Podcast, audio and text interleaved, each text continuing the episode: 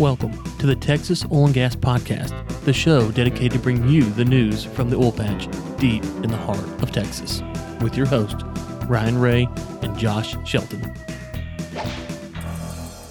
Welcome to the Texas Oil and Gas Podcast. We appreciate you tuning in to episode 86. This is episode 86. I'm your host, Josh Shelton, my friend and co host, Ryan Ray. Ryan, how was your Thanksgiving last week, bud? Man, I had a great Thanksgiving. I went to Denver this week. Was up there. Got to meet with several listeners. Um, one was a was I haven't now I haven't you know was um, I think left a review on the show a few weeks ago. Josh uh, Lee Denke and uh, got to meet up with Lee and had a great time. I think she's actually coming on the show, hopefully early January. She's got a class. She told me she's promoting in Houston, Texas, early January. So we'll have more information about that. But had a good time meeting with Lee and a listener from uh, way, way back, uh, Nick, a good friend of mine. I got to meet with him and um, and um, and uh, some more folks as well. Had a great dinner, learned a lot, and uh, ready to get back to it. Josh got a lot to go on to today. And real quick, um, Halcon our winner, Josh, has not reached out to me, Halcon Black. So, Halcon Black, you have until the 14th, or we will give your basket to someone else. That's how we roll around here. So, just wanted to say that. I know we have a few ratings reviews, Josh, but just wanted to get that in there real quick. Yeah, Ryan mentioning that uh, the reviews. What I'm looking, uh, we have. It's showing that we have a higher number of reviews. And I'm only seeing one written review from Alex B. It was posted on November the 25th. He said, uh, Hey guys, I'm a mechanical engineer. Just started working for an artificial lift company here in Midland. Listen to your podcast all the time when I'm on the road. After listening to 80 with Tara Oilfield, I actually met your guest, Jose Ortega, at an SPEYP happy hour.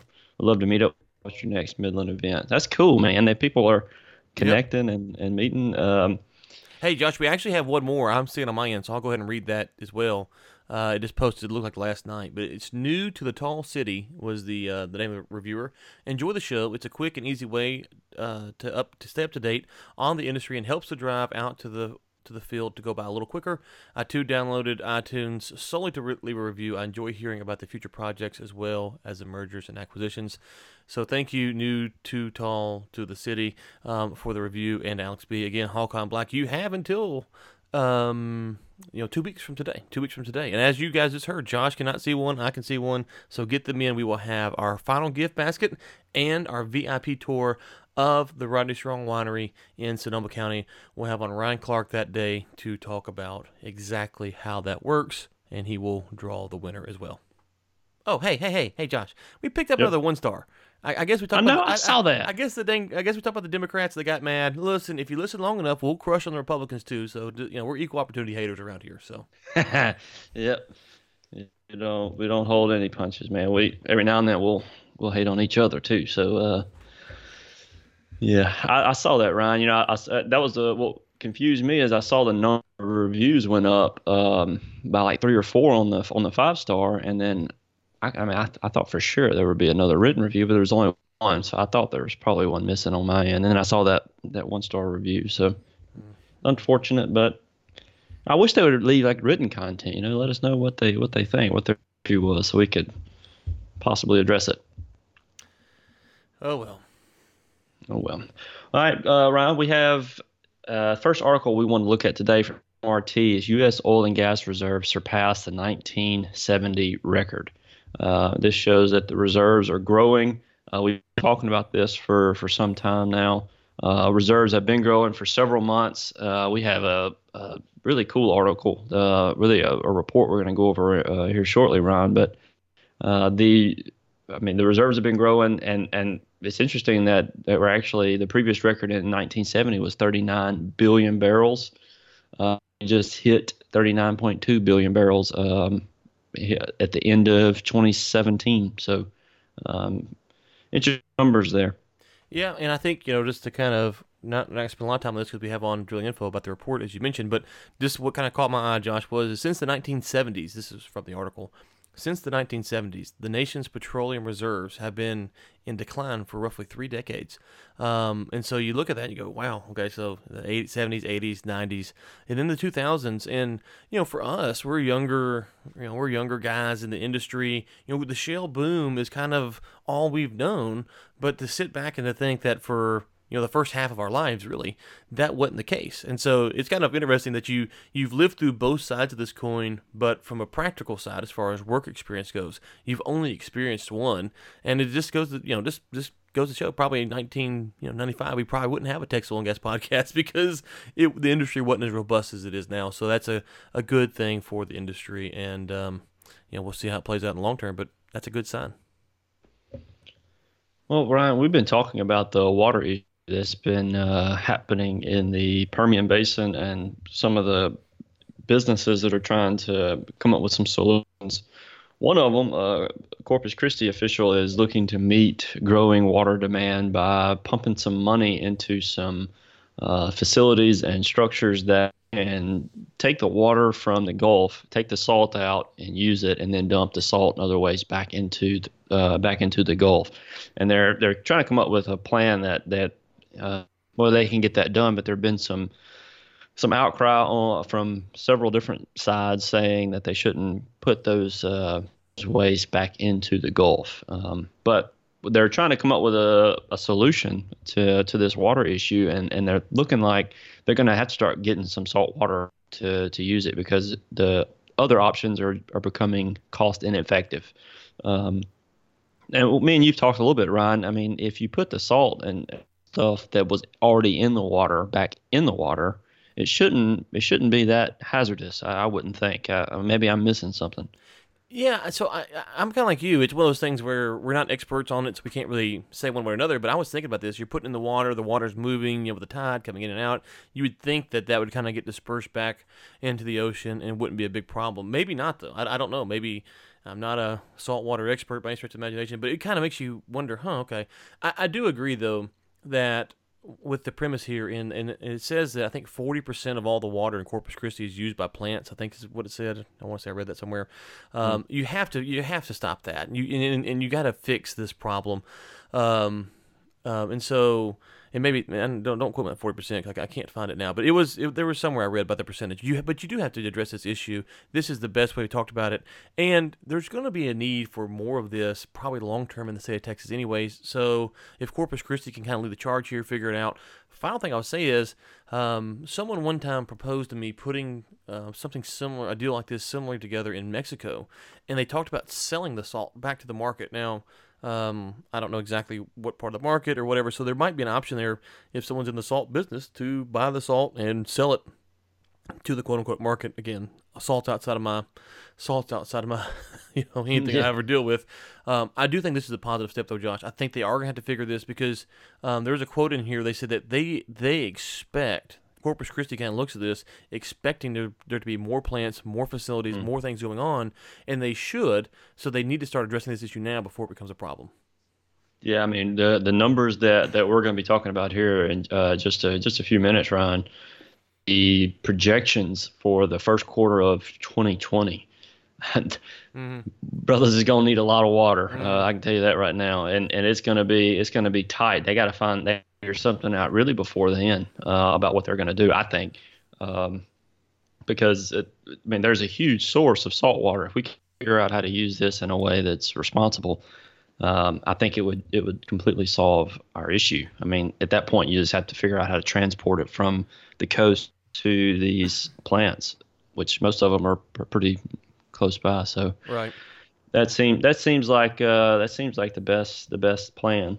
I just thought about something Ron a minute ago and I forgot about it, but um, I, am trying to remember. It was something interesting. It was something with the the salt water and the plants and uh, something I read earlier, but it may come to me later. We have one last thing, Ryan, before we uh, we bring on drilling info to come and give us an end of year report uh, and some projections for next year.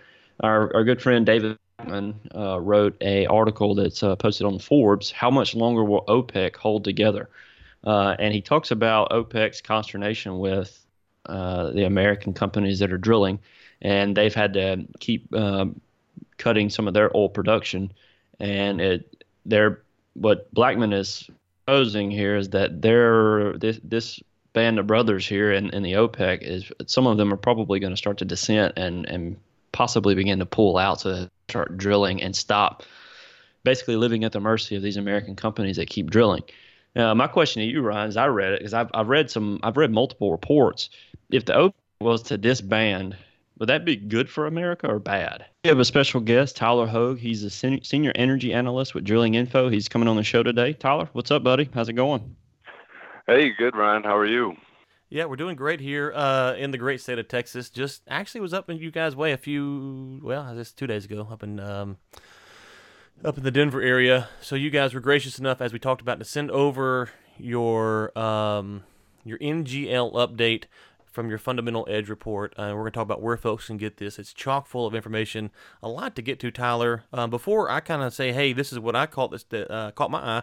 Why don't you tell the listeners some of the things from the report that caught your eye?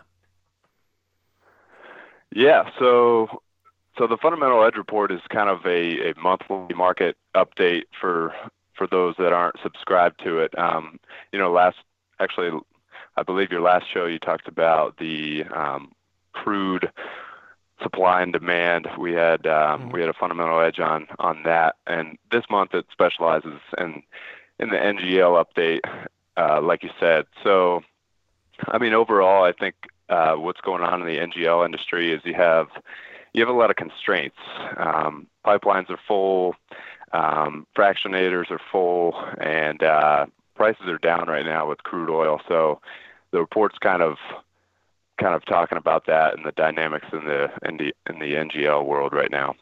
Yeah, and the report is kind of a, a mixed bag of news, if you will. There's there's some you know we're going to get into some of that in a second, the constraints and um, the, the, the first thing that, that kind of caught my eye was as you talked about crude oil being down, um, a lot about what's going on in 2019 pipeline constraints, but you your report notes right off the bat. NGL production has hit a record high eight months in a row now. Is this a trend that we're going to see as long as we see a lot of drilling in places like the Permian, maybe up in the Bakken, in the Powder River? Um, is this something that we're going to see? Also, we know that you know if a little bit of boost in uh, natural gas prices could affect this, or do you think that hey, we're on an eight month run here, but we don't expect this to con- continue on long term? Yeah, I think um, as long as as long as constraints don't exist in the world, I think, and and prices are um, conducive to to production, then we're going to keep seeing it growing. But right now, as as oil drops and these constraints are in place, um, you you could see a little bit of volatility in in the production, and um, for the most part, we have our, team actually does a production forecast, and we we do uh, it's called Prodcast, and we do a we basically take uh, about 70 exploration production companies, figure out um, how many wells they're they're putting on in the short in the short term, as well as uh, capex that that they're putting to drilling and completions to try to predict uh, short-term pricing, and then we have a long-term price-based forecast that's kind of like, hey, at seventy dollar oil, what basins are in the money? And at that point, if it's in the money, then there's going to be production coming out of it. So, um, but right now we're seeing we're seeing production continuing to grow as these some of these constraints are relieved, relieved and uh, that'll come out across all three commodities. Yeah, and we've talked on the show extensively about the pipeline issue, and you, and you touch on that some here. Um, but you also make a note that if there weren't issues like this, to say pipeline issues or maintenance season um, or whatever the case may be, that um, that the NGL world, this is a quote here, would have bigger problems than it does now because of the bottlenecks further down the chain. What are some of those bottlenecks that you're seeing, and when will those be alleviated? Yeah, so I mean they're basically across all basins. So I mean, people talk about pipe full pipelines right now because they're forgetting about the downstream, but basically the downstream isn't prepared either. So I mean, for example, the Midcontinent right now, um, and Cushing is another NGL hub. A lot of NGLs are are going there, and then they can't get to Mont Belvieu because of the limited takeaway out of the region. Um, and and Mont Belvieu is the main hub in the country for NGLs, right? So that's where about half the fra- the fractionation space in the country is. So right now, that fractionation space is really tight. Um, so I mean, after after the gas comes out of the well and goes through a processing facility, it, it goes to a uh, it turn uh, they separate gas and, and NGLs. NGL portion is is Y grade, right? So these Y grade pipelines are full and they can't get down to the fractionators to be separated into the individual purity products to be sold. So so overall, that uh, even if these if these constraints like the like the pipelines out of the out of the midcon or the processing and line line pressures in the DJ or the um, refinery turnaround in in the Bakken, if those didn't exist, then we still would have problems down the road um, once you get to Mont Belvieu. Okay, I want to focus in on production here with two two questions. I'll ask them, uh, let you answer to uh, respond to each one separately. So the first question is, um, you you have a mention about DUCs and how they've been on the rise. Um, you know, it's my opinion at least that not all DUCs are created equally, um, and especially if you go back, the further you go back in time, uh, where prices were different, where they were drilled, some DUCs may be better than others, and you don't really know until the DUCs turned online. When you guys are measuring DUCs, it's one of the things that you guys, you know, I see some of your reports, y'all, y'all, y'all track these things. How do you weigh in the DUCs because the DUCs is one of those things where everyone can kind of talk about it, say, well, there's these, this amount of DUCs and they're growing, da da da. Um, but you guys are trying to analyze the market, make predictions, um, see where things are going. How much weight do you put into DUCs, or is it kind of one of those unknown variables, or are you looking at surrounding wells and saying, well, these surrounding wells did X, so therefore we're anticipating this DUC to um, produce? Obviously, you don't have to give all the inside secret sauce, but just just curious, how do you look and view at DUCs uh, when you're making these reports? Yeah, so I think um, there's a lot of DUCs out there that are bad DUCs, mm-hmm. I think, as we call them. Um, Dead DUCs. so I mean, you know, they're yeah, exactly. so they're they're drilled, and then you know, ultimately maybe the the company missed their target, and mm-hmm. uh, it wasn't a good wasn't a good drill out, um, and then they just don't complete it in general. So we actually kind of take a bias towards more of the the most recent DUCs. Okay.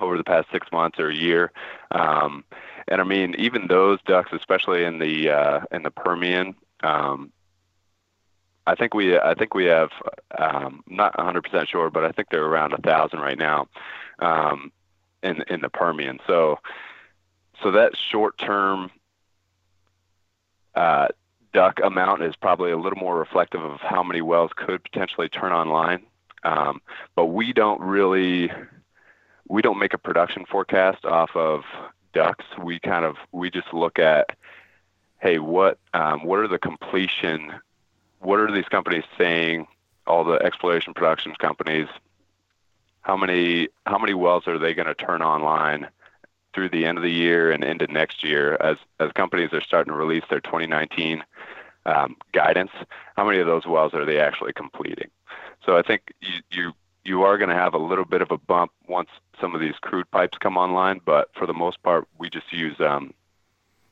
we we just use that company guidance. Okay, uh, let's one more question about production and talk about some uh, midstream stuff here in a second. Um, according to the report that you say that you're, you're projecting a five percent growth in natural gas production next year, but then 21% over the next five years. Um, now, we talked some about the constraints. Um, are you guys linking this? Um, obviously, price is going to be a factor, um, but we're seeing that 5% growth next year uh, and then 21% growth for the next five years. That kind of sounds like it's correlated to what we've talked about before with the pipelines that are coming on, you know, third, fourth quarter next year. Um, once those, you know, you, you can see a slow growth next year, but then after that, you can see it ramp up. Um, what's kind of your thoughts on that? Is that tied to some of these constraints we're seeing, or is there other issues that are to um, that they got you to these numbers? Yeah. So basically, our uh, most of our we assume NGL production comes from ultimately the decisions made around crude and gas.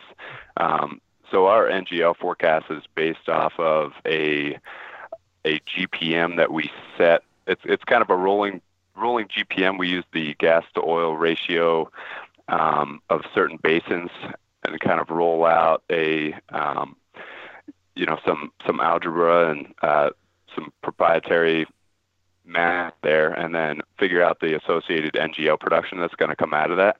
So our gas and oil production is is more um, focused on those constraints, and then NGL production we do a little bit um, you know the the report see out in um, past 2021 Um, for example, the Northeast has the line, and that's going to result in extra um, ethane recovery. So that's included in our NGL production, and and you know, certain certain uh, triggers are pulled to kind of fit that to to infrastructure. So we do we do look at that and we take that into account. But for the most part, it's it's tied to oil and oil and natural gas. Right. Now, one of the things we're not going to give away, the listeners will have to contact Drilling Info to get more of the goods on this stuff, but it is chock full of companies with names and projects and stuff that's going on. Um, uh, we talk about midstream. There's midstream companies here, and, and you you you quote. Um, I don't have to see if I have the quote here. Yeah, here is midstream companies are also incentivized to keep storage volumes low. So you kind of break down how midstream companies, um, maybe like Enterprise Project Products or a Targa or Energy Transfer, um, you kind of you kind of break down how they think about storing some of this. Walk us through how do midstream companies think about um, storing NGL and how that pertains to weather and storage volumes and things like that. Yeah, I think storage is an important part. Uh, it's coming into factor, especially of late. Um, you have a lot of because of the fractionation constraints in the industry. Um, it's really kind of playing with the with the line there. In the circumstance that there's too much supply and not enough fractionation, um, these midstream providers will be will be putting their um, this Y grade into storage, but they're incentivized to not keep it in storage, mainly um, because they want to book that revenue earlier, and they also want to limit their exposure to um, to price swings.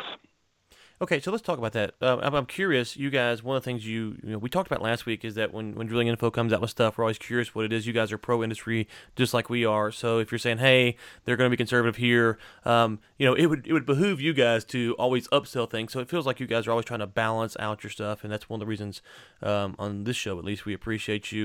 You know, when you're when you're trying to measure these reports and you're putting together these reports as a whole, how do you guys go through that process of trying to be um, you know, not doom and gloom and not overly optimistic, but try to, and, and also try to understand, you know, how these companies are thinking about things because you guys are not obviously a midstream company, you're a product or producer. So, how do you guys balance all of this information and try to put it out in a report that's helpful for folks like our listeners? Yeah, so I think, so uh, drilling info, we don't, um, that's a good question. I think you know, we're we're focused on giving customers and allowing them to make the best and most informed decisions.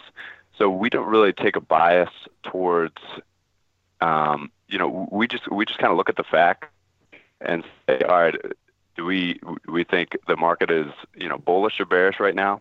And my particular team, we focus more on the um, overall price prediction, you know, with our with our supply models and um, just overall like market analytics and this fundamental edge report. Um, so we won't favor one side or the other. Um, I know people always don't want to hear that uh, the market's oversupplied, but you know we just kind of state the facts and mm let the customers make decisions based on those facts. Mm-hmm.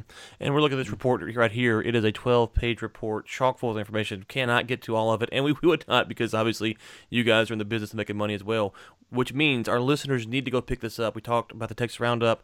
If you are looking for insight on what's going on as far as uh, companies, where they're at, what projects they're doing, if you're wanting to build stuff, you're wanting to, you know, buy stuff, whatever, this is a. It doesn't, you know, it ain't gonna say, hey, go call Bob at this company. But as far as what companies are doing what, um, it's very helpful to see what's going on in the NGL business as far as what they're expecting next year moving forward. Um, with production and things like that and storage. All of this stuff is covered in this report. It's a 12 page report and literally it's full of information. Um, Tyler, if people say, you know what, I'm interested in pick up this report or other reports, uh, what should they do? Yeah, so definitely appreciate that uh, all those all those words you're saying there. Um, so yeah, I mean, drilling info has a lot of different products across the board. Um, you know, my particular team that makes this, we're we uh, you know we take a lot of pride in it. But um, so anyone anyone can have uh, you know you can you can check out our drilling info products on online you know drillinginfo.com or uh, support at drillinginfo.com this one in particular called the fundamental edge um, if you'd like to get access to that. But yeah, just just hit up support at drillinginfo.com. Yeah, and the final And thing is, if you if you've heard this, Tyler, just get get clear. If you've heard this, you go, well, I'm not sure if this exactly is going to help my business. There are people there, and they have different reports or different softwares or different tools at Drilling Info. You have a suite of tools that you can use. So if you're saying, you know what, Ryan, this sounds good, but it's not exactly what I'm looking for, they probably have a solution on the website. Uh, maybe not you know visible, but reach out to them and ask because you guys are covering all uh, upstream, midstream, downstream. You've got a trading platform. you've got all kinds of stuff. So if this isn't exactly it, there's probably something else that they can reach through the support team and say, hey, this is what I need to help my business. I, I would guess that's a correct statement, right? That's exactly right, Ryan. Okay. All right. Well, Tyler, thank you so much for your time. Thanks for John for setting this up. As always, he's the man who helps us with all this stuff. Um, anything else before we let you out here today? No, sir. I appreciate the time. Thank you very much, Ryan. Well, thanks again to Tyler Hogue for joining us on the show today. Thanks to for Drilling Info for sharing this report with us. It was a great report. Um, uh, it was great having having Tyler come on the show and kind of break some of uh, behind the scenes down for us. Ryan, I think uh, I think with that that that wraps up for today. Is there anything else we want to we want to cover before uh, before we end the show today? Yeah, we probably should say, in the interest of full disclosure, Josh, that Drilling Info is no longer a sponsor of the podcast. So these last two plugs that we've done for them, it has nothing to do with money, money or sponsorship or anything like that. It's just because we think they do a good product. So I thought about that after they got off. Like, you know, it may sound like we're, uh, you know, we're getting we're, they're sponsoring or something, but they're no longer sponsoring the show. But anyways, they still do great products, and so we still want you to go get their stuff. And um, you know, I I know we have listeners who use them and, and, and like their stuff. And again, I think the customization of what they can do is really important. And so, um, well, hope the listeners find it of value. And Josh, I think that's it. Hulk, Hulkon, you got to hit us up 318 599 9192. 318 599 9192. Uh, 9192 if you want your gift basket and hey if you do reach out to drilling info tell them that you sent uh, tell them that we sent them your way i don't know maybe they'll throw you a bone you never know uh, no promises though Maybe we should say, Josh, that they're going to throw him a bone and kind of put the pressure on drilling info. like, yeah, they told us 20% off. oh, they'll probably never come back on now. That's okay. Never come on the show again. That's it right there. so, full disclosure, there is no discount that we know about, but do tell them that we sent you if you go over and give them a buzz. Uh, for Josh Shelton, it's Ryan Race, And until next time, keep climbing.